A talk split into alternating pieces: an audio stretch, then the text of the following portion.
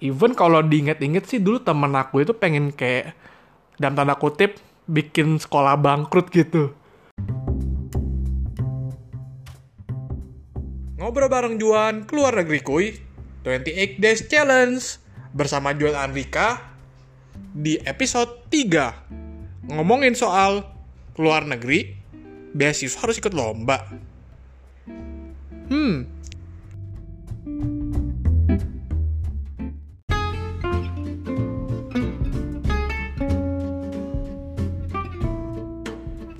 Halo pejuang, selamat datang di episode ketiga 28 Days Challenge Bareng lagi sama aku, Juan Rika yang bakal bahas seputar pengalaman, perjalanan, dan kehidupan Dan di episode kali ini, Juan mau ngomongin soal beasiswa harus ikut lomba gak sih?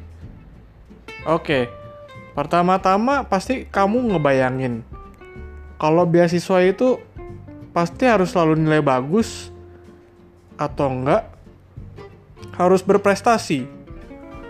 Hmm, bisa jadi itu benar sih. Namun itu bukan sepenuhnya hal yang mutlak gitu. Sebab kalau mau ikut beasiswa itu tuh nggak ada hal yang benar-benar mutlak sama sekali. Even misalkan kamu ambil penilaian UN nih, terus yang nilainya itu ternyata nggak sesuai harapan kamu. Kecuali pelajaran eksak ya. Kalau pelajaran sosial sih pasti nggak sesuai harapan selalu. Dan ya itu wajar terjadi juga sih. Dan bahkan ujian IELTS pun juga kan tergantung yang nilai. Apalagi kalau misalkan kamu menulis, terus kamu membaca, reading, writing, speaking itu kan balik lagi ke yang nilai dan yang nilainya itu kamu nggak kenal sama sekali sebelumnya. Which is itu bukan hal yang sama sekali bisa kamu kontrol gitu. Tapi bukan berarti kamu nggak berusaha untuk menambah pengalaman, menambah volunteer, menambah organisasi, menambah part time intern dan sebagainya tuh bukan berarti kamu nggak mencoba salah satu dari itu bukan. Tapi itu ya hal-hal yang harus kamu coba namun hasilnya itu tuh bakal ngikutin gitu. Contohnya gini lah aku bakal ngejelasin konsep namanya konsep hoki gitu. Yang di mana konsep hoki itu sendiri adalah persiapan ketemu kesempatan. Itu berdasarkan video yang aku lihat dari Om Paji Pariwaksono. Eh bang aja deh jangan Om. Belum tua-tua amat beliau. Aha.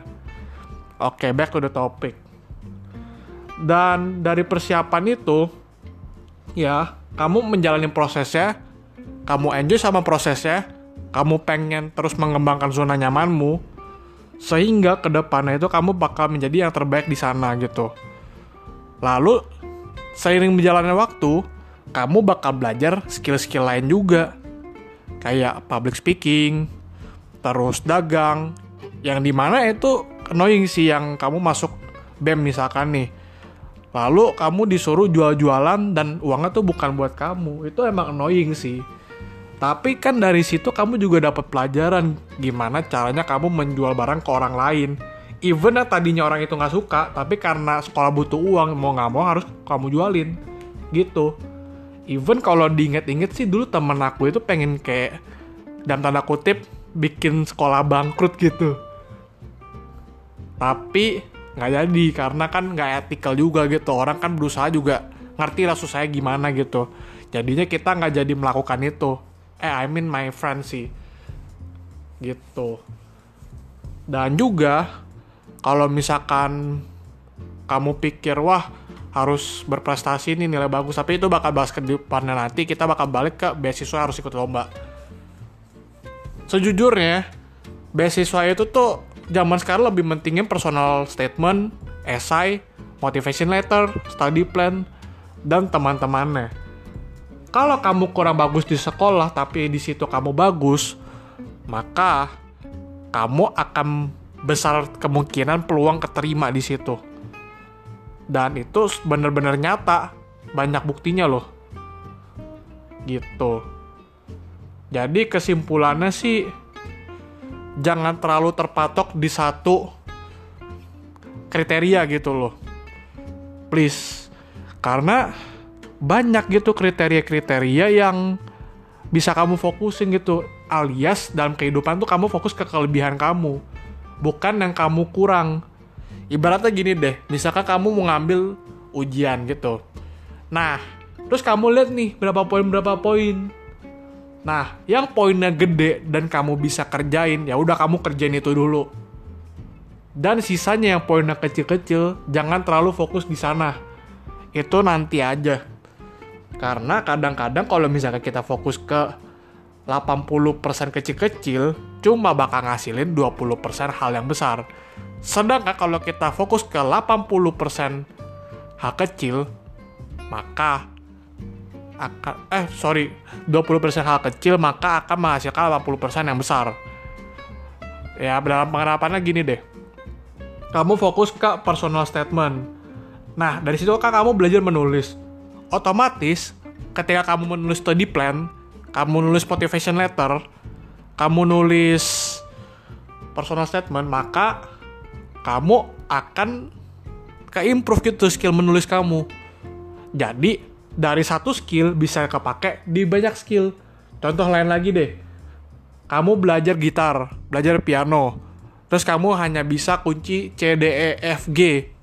Nah, dari situ kamu bisa main banyak lagu gitu di pianika, di piano, di gitar tanpa perlu kamu belajar kunci-kunci aneh-aneh yang kayak jazz-jazz gitu lah. Begitu juga dengan kamu main bola atau basket gitu. Memang banyak yang bilang kalau basket bola itu kamu mesti sedikit generalisir. Tapi kan kalau kamu main di pertandingan, kamu pasti ditempatin sesuai kelebihan kamu kan. Begitu juga dengan ambil beasiswa. Di samping faktor nilai, di samping faktor volunteer gitu-gitu, ya kamu bisa fokus ke kelebihan kamu siapa tahu nanti keterima karena yang tertulis di syarat-syarat beasiswa belum tentu semuanya itu valid gitu. Oke okay lah nilai IELTS SAT gitu-gitu valid lah E-level gitu valid. Tapi sisanya itu juga bisa nentuin kamu tuh kredibel atau nggak masuk situ gitu. Karena selagi kamu berusaha pasti kesempatan tuh bakal ngikut. Kayak kehidupan gitu loh.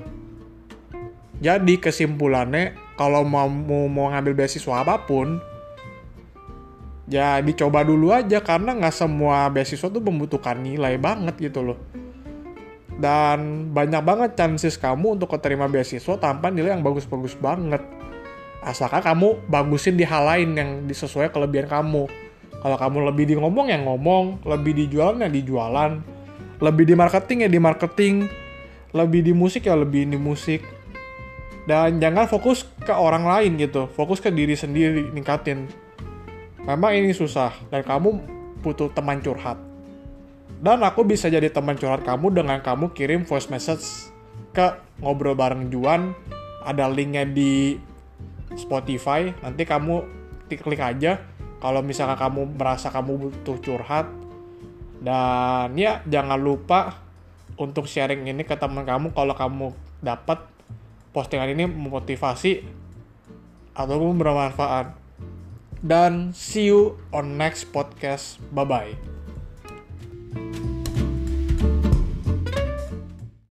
Halo pejuang, selamat datang di Keluar Negeri Kui Podcast by Juan Andrika. Di episode 6 kali ini, aku mau menjawab sebagian pertanyaan terbesar teman-teman gimana sih cara apply ke luar negeri? Ed, ini bukan salah judul, tapi ini adalah jawaban pertanyaan yang kembali ditanyakan. Ngerti gak sih maksudnya kayak, kan kamu kan kesusahan apply ke luar negeri nih. Tapi ada pertanyaan lagi setelahnya. Kenapa sih kamu kurang percaya diri ke luar negeri? Terus kamu kan pengen cari solusinya. Gimana caranya biar lebih percaya diri? Oke, mudah-mudahan paham yang aku maksud ya. Kalau kamu paham, boleh banget reply message, voice message di sini atau ke DM aku aja at keluar kuy. Oke, kita lanjutkan. Oke, jadi percaya diri ini tuh sebenarnya penyebabnya luas banget ya. Ketidakpercayaan diri itu. Entah kamu mau mencoba tantangan baru, atau kamu keseringan dibully di sekolah, atau kamu kurang dihargai di rumah, terus kamu udah coba pede tapi diejek terus sama orang-orang. Oke, I feel you sih. Yang di mana orang bilang, udah kamu pokoknya percayain diri aja paksa. Tapi kan kalau kamu ngomong itu ke orang yang kurang percaya diri, itu kan jatuhnya jadi sangat-sangat kontradiktif. Yang di mana udah tahu orang nggak percaya diri, tapi kamu suruh percaya diri tuh kayak uh, kamu nyuruh monyet mau manjat ke atas, tapi nggak boleh manjat. Gitu kali ya kurang lebih analoginya ya. Semoga nangkap ya. Terus abis itu sih kalau masalah percaya diri itu ya bisa dibilang soal belum kenal diri juga sih kamu sering kayak rame di depan teman-teman. Kamu sering dipuji sana-sini. Tapi, kamu nggak pernah cari tahu nih, apa sih sebenarnya yang kamu pengenin gitu di hidup. Sering kali kamu keseringan bermain handphone, bermain sosmed, yang di mana itu mempengaruhi kamu punya mitan tuh jadi kekuras. Dan solusinya, tidak lain tidak bukan adalah menjadwalkan. Mungkin kamu bertanya-tanya nih, ah menjadwalkan aku kan nggak bisa ngikutin jadwal kak. Tak kalau ada ini gimana? Tak kalau ada itu gimana? Tak kalau ada ini ini ini gimana? Oke tahan tahan. Emang untuk membereskan masalah ini nggak secepat itu. Bahkan untuk menerapkan jadwal itu kamu perlu banget yang namanya gagal berkali-kali dan menikmati kegagalan itu kegagalan itu pertama-tama pasti kamu bakal stres kayak aduh kenapa sih aku gagal terus gitu udah coba ini gagal coba itu gagal coba ano gagal dan aku nggak bakal ngasih saran-saran kasih kayak kamu harus mencari mentor, kamu harus mencari guru yang bagus online course gitu, terus kamu harus membaca buku. Enggak, enggak. Karena aku tahu itu udah terlalu berat buat kamu untuk dilakukan lagi, yang ada kamu malah menambah masalah baru. Untuk itu, yang aku lebih sarankan sih kamu coba renungkan gitu. Kenapa sih kamu gagal? Terus kamu cari tahu lagi sampai akar masalahnya dapet. Dan itu bukan perjalanan yang mudah, makanya kamu mesti tanamkan mindset yang namanya hidup itu adalah maraton gitu. Hidup itu soal 50 tahun ke depan, bukan soal besok kamu kaya atau enggak. Kalau besok kamu bisa makan atau enggak, oke okay lah, karena kan ada yang mencari penghasilan secara harian. Tapi kalau besok kaya atau enggak ya sulit sih.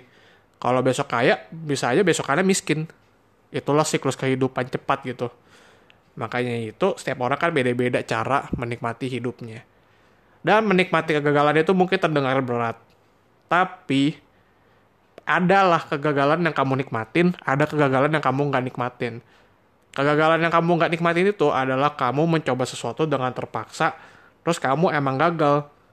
Ya pasti kamu nggak nikmatin dong. Kalau gitu, gimana sih caranya mencari kegagalan yang kamu nikmatin gitu?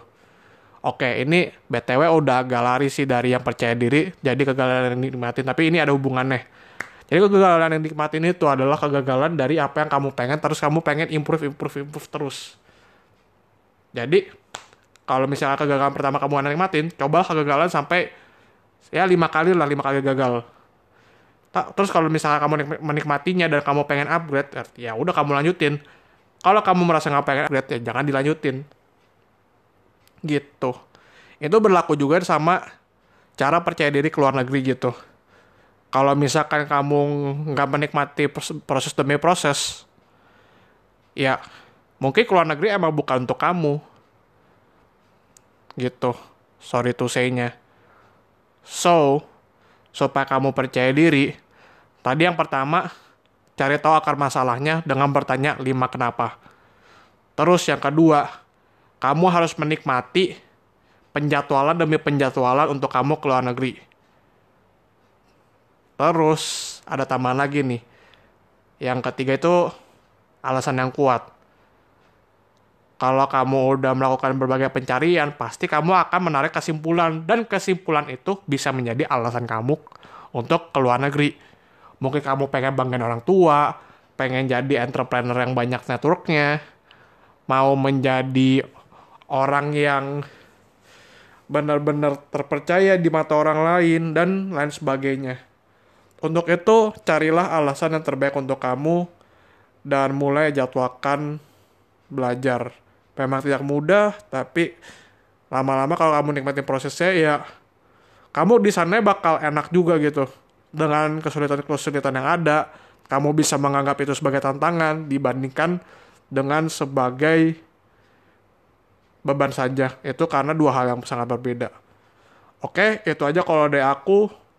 Thank you banget nih buat pejuang yang udah dengerin sampai akhir. Semoga kamu mendapat insight yang menarik dari podcast hari ini.